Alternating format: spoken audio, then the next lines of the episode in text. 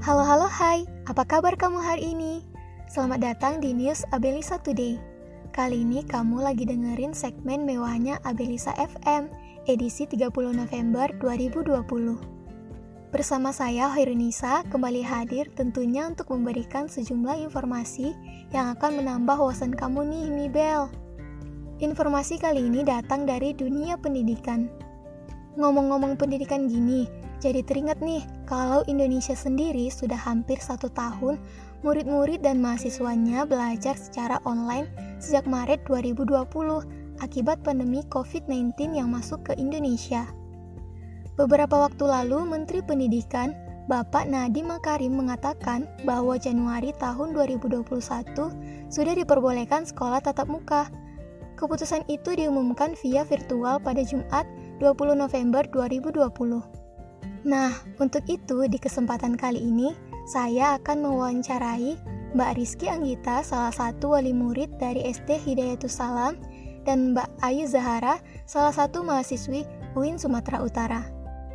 Oke, udah nggak sabar nih, langsung aja kita dengerin pendapat dari narasumber kita hari ini tentang sekolah tatap muka tahun depan bersama reporter kita, Ninda Azahara. Kasih kepada Kairunisa. Nah, halo pemirsa, saat ini saya sudah bersama dengan dua, dua narasumber kita, yaitu ada Mbak Rizky Anggita dan Mbak Ayu Jahara. Halo Mbak. Nah, baik saya langsung aja ya. Untuk Mbak Rizky Anggita, gimana nih pengalamannya ketika menjadi guru untuk adiknya selama dari rumah?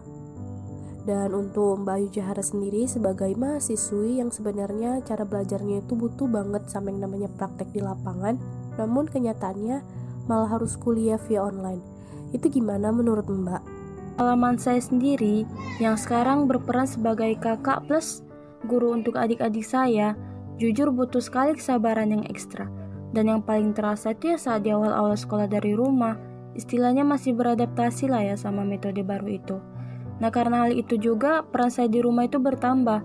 Yang awalnya saya hanya berperan menjadi kakak untuk adik-adik saya dan memenuhi tuntutan kuliah saja. Sekarang bertambah peran harus jadi guru juga untuk mereka pada akhirnya. Awalnya sih memang kelabakan sekali ya, Mbak. Namun positifnya, ya saya sendiri jadi bisa memanajemen waktu dengan baik. Tentunya jadi produktif juga lah selama di rumah aja.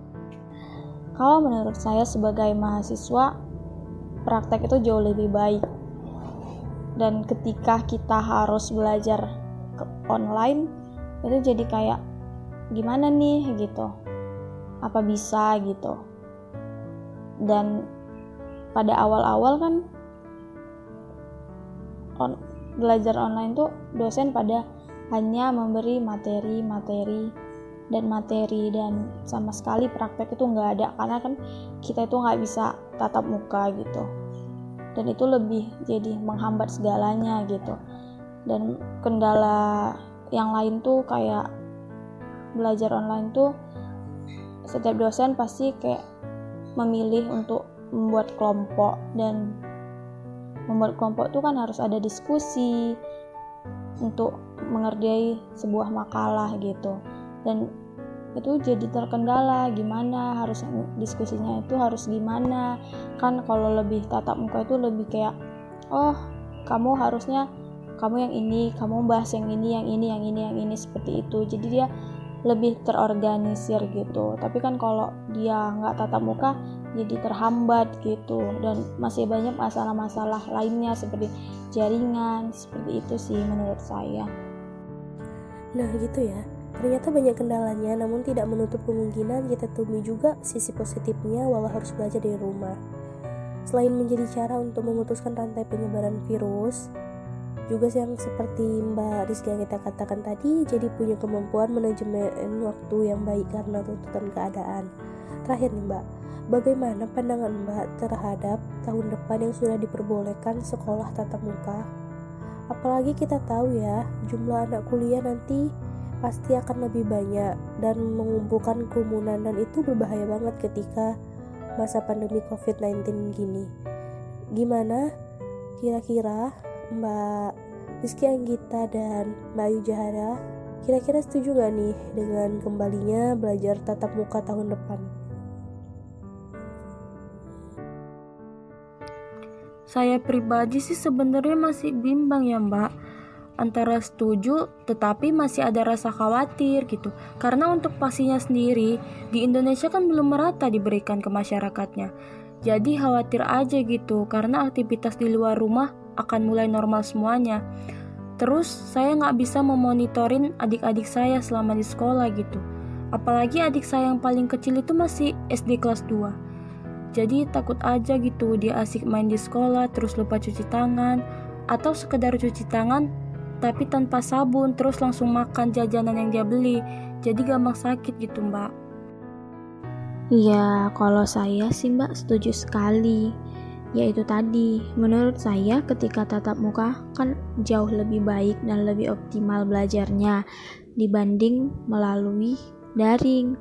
Namun karena pandemi COVID masih berlangsung, kita juga harus waspada, menjaga diri, dan karena usia rata-rata mahasiswa 17 ke atas kan bisa jadi kita terkena intinya sih harus menjaga kesehatan sih.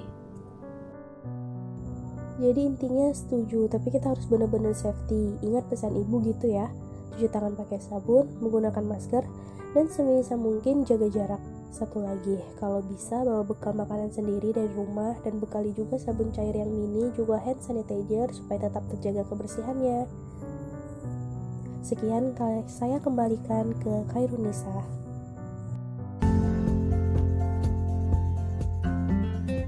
Nah, itu tadi beberapa tanggapan masyarakat seputar sekolah daring dan tanggapan tentang akan dimulainya sekolah tatap muka awal tahun nanti. Kalau kamu sendiri gimana nih, Mibel? Apa pun itu, kita tetap harus sama-sama ingat pesan ibu ya.